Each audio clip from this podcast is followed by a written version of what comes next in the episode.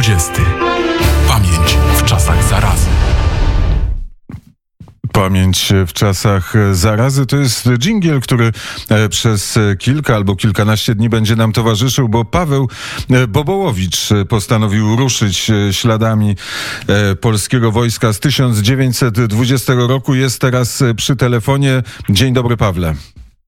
Dzień dobry, witam serdecznie. Tak, to, a dokładnie rzecz biorąc, to wyruszyliśmy, bo razem z Dmytrą Antoniukiem, z ukraińskim mm, przewodnikiem, twórcą książek e, też o polskich mm, zabytkach e, na Ukrainie, ruszyliśmy w drogę e, tym szlakiem bojowym z 1920 roku.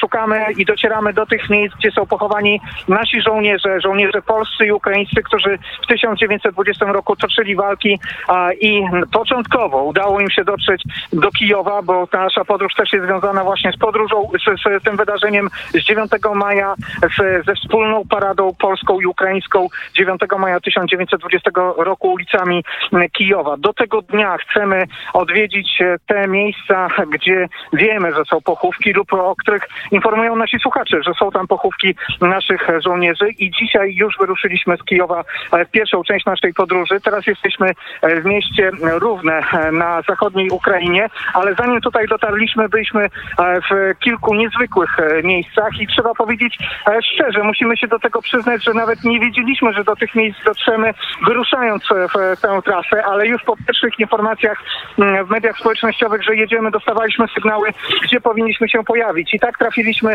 między innymi do miejscowości Susły koło, koło Nowogradu, Nowogrodu Wołyńskiego.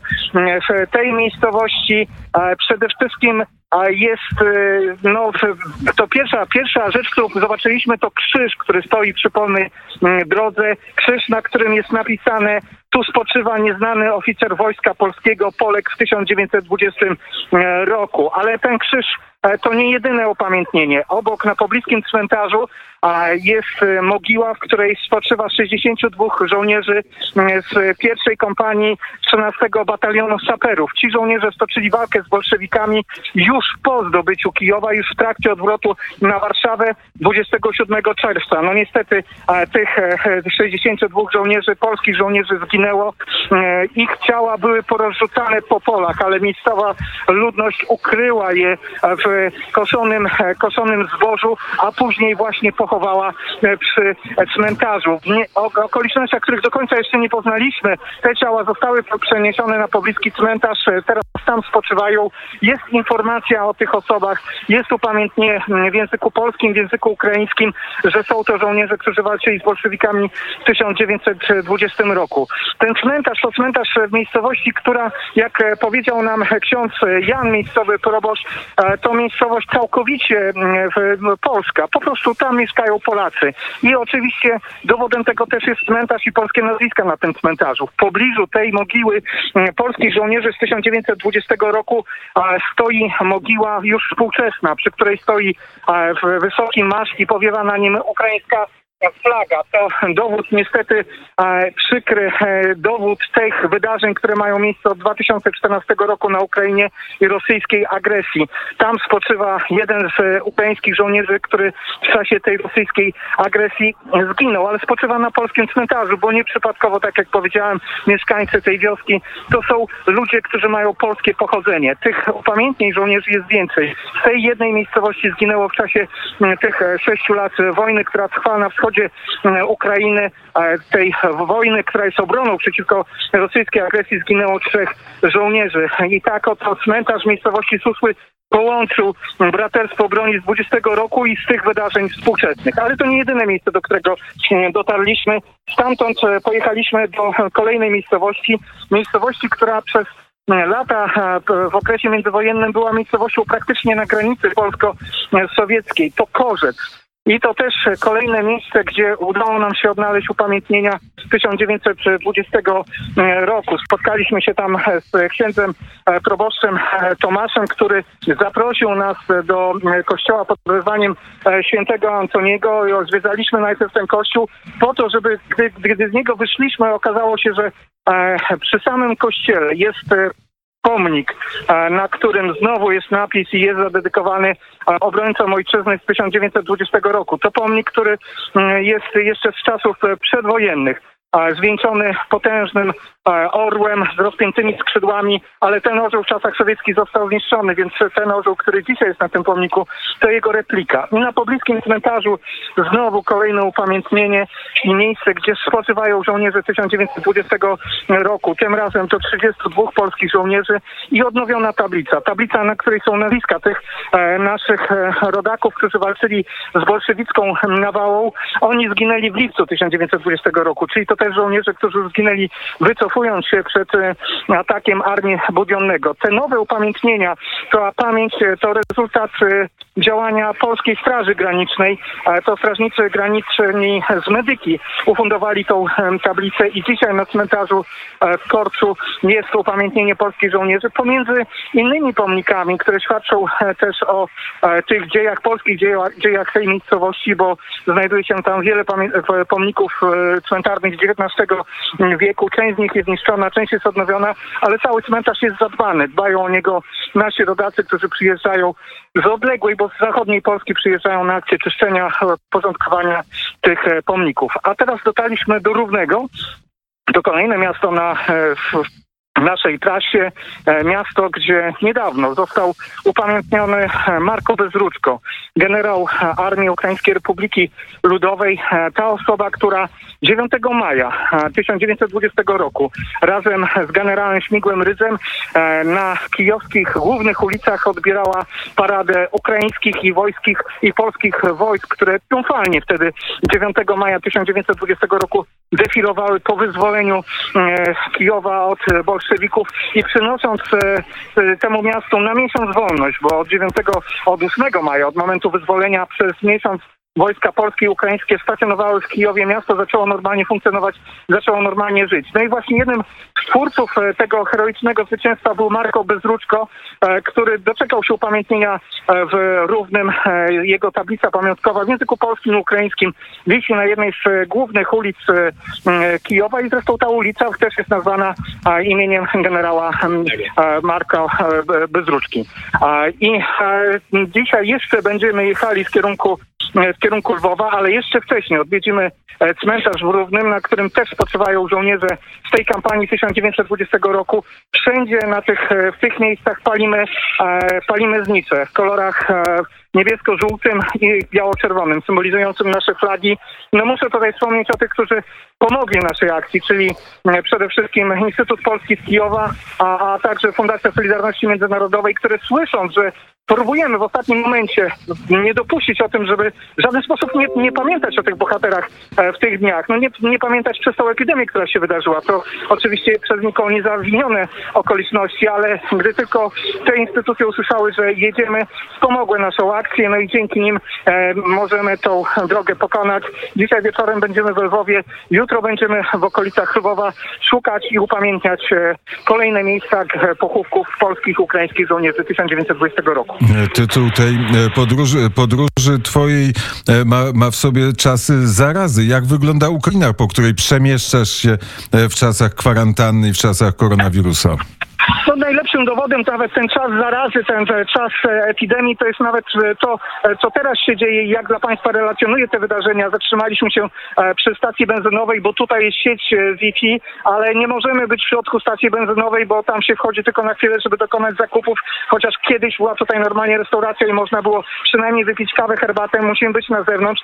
Ja nadaję tą korespondencję przez maskę, bo na Ukrainie od dawna trzeba nosić maski, a więc nawet gdy składamy, gdy zapalamy znicze, to tak też się przemieszczamy. No cóż, ludzi jest zdecydowanie mniej na ulicach, ale też trzeba powiedzieć, że od paru dni Ukraina zaczyna coraz bardziej żyć takim normalnym rytmem, zmęczona tą przedłużającą się epidemią, chociaż to wcale nie oznacza, że jest mniej zachorowań na, na Ukrainie. Nie, ta epidemia trwa, ale z drugiej strony po prostu chyba kończy się cierpliwość ludzka, sytuacja ekonomiczna też zmusza po prostu mieszkańców do tego, żeby coraz częściej szukali możliwości wyjścia na zewnątrz w pracy. W tych mniejszych miejscowościach, do których trafiamy, no można mieć wrażenie, że właściwie toczy się życie takim w miarę normalnym rytmem. Nawet wiele osób nie ma tych obowiązkowych masek, ale po drodze, gdy jechaliśmy, są patrole policyjne. Policja oczywiście jest wyposażona we wszystkie te elementy, które mają chronić przed możliwym zarażeniem i też kontroluje, czy kierowcy i pasażerowie maski posiadają, więc my też e, przemieszczamy się zgodnie z zachowaniem tych wszystkich przepisów e, związanych z e, epidemią i z zapobieganiem epidemii. Ale, powiem, że to jest e, heroiczna podróż, dlatego że musieliście wziąć ze sobą e, namioty, czy namiot, dlatego że nie wiadomo było, czy będzie, e, czy gdzieś będzie nocleg, czy nie trzeba będzie nocować gdzieś opodal miasta albo w jakimś polu, a nie w hotelach, bo te hotele są przecież zamknięte. Tak, oczywiście nie chcemy też w żaden sposób e, nikogo narażać e, naszą podróżą i dlatego z naszymi rozmówcami też staramy się zachować te wszelkie e, zasady bezpieczeństwa. Faktycznie jesteśmy przygotowani na różne okoliczności, ale tak jak powiedziałem, oprócz tych instytucji, które wymieniłem, no cóż, zgłasza się do nas wielu naszych, naszych słuchaczy, a w, w, praktycznie w każdym miejscu, gdy pojawiamy się w parafiach rzymskokatolickich, ofiarowana jest nam wszelkiego rodzaju pomoc, łącznie z możliwymi noclegami.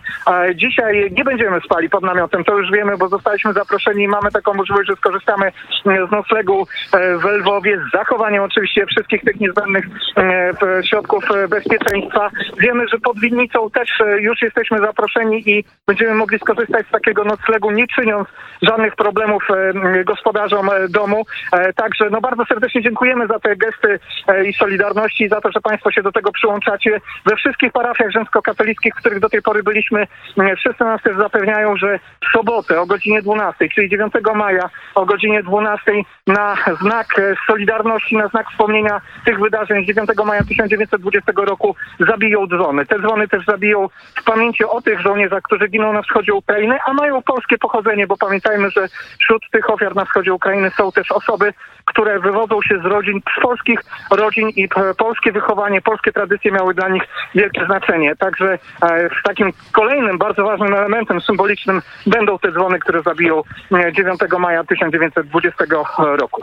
I, I można powiedzieć, że to e, nasza ekipa, czyli Paweł Bobołowicz i, I Dmytro Antoniuk. i Dmytro Antoniuk. Bez niego by się to nie udało. To jest pierwsza osoba, która właściwie tak zareagowała na, na, na tę kwestię, że trzeba upamiętnić polskich i ukraińskich żołnierzy i gdy pojawił się pomysł, że mamy pojechać do Lwowa, tylko wziąć mundury, po to, żeby może zrobić taki element, drobny element rekonstrukcji w Kijowie. Metro powiedział, Paweł, to po prostu przejedźmy po tych polach bitewnych, po tych cmentarzach i właśnie to robimy. E, I rozdzwonicie też Ukrainę e, 9 maja o godzinie 12, a Paweł Bobołowicz po prostu będzie opowiadał Państwu o tej podróży w radiu wnet o różnych godzinach, wtedy kiedy będzie miał internet, wtedy kiedy będzie mógł się e, zatrzymać, kiedy będzie mógł porozmawiać, kiedy będzie się działo e, coś ciekawego, także warto e, słuchać Radia Wnet e, przez cały e, dzień, żeby usłyszeć tę korespondencję Pawła Bobołowicza. I zachęcam również do odwiedzania naszych profili społecznościowych. E, Już relacjonowaliśmy będziemy relacjonować na stronie e, facebookowej Radia Wnet e, te wydarzenia. No tam też uda nam się oczywiście zamieścić zdjęcia, filmy z tej naszej, naszego wyjazdu. Opowiemy też inne historie, nie tylko związane z 1920 rokiem. Także serdecznie zapraszam i do słuchania, i do odwiedzania naszych mediów społecznościowych. Wszystkiego dobrego, szczęśliwej podróży do Lwowa. A na marginesie zapytam się, czy na tych 27 metrach kwadratowych będziecie spali? E, Nie, nie będziemy spali na tych 27 metrach, metrach kwadratowych, bo to by było zbyt duże narażenie Wojtka Jankowskiego, naszego nieocenionego e, korespondenta z Lwowa, ale oczywiście Wojtek jak najbardziej nam pomaga w naszej wyprawie i jest bardzo e, tutaj zaangażowany i bez niego też wiele elementów by się nie odbyło.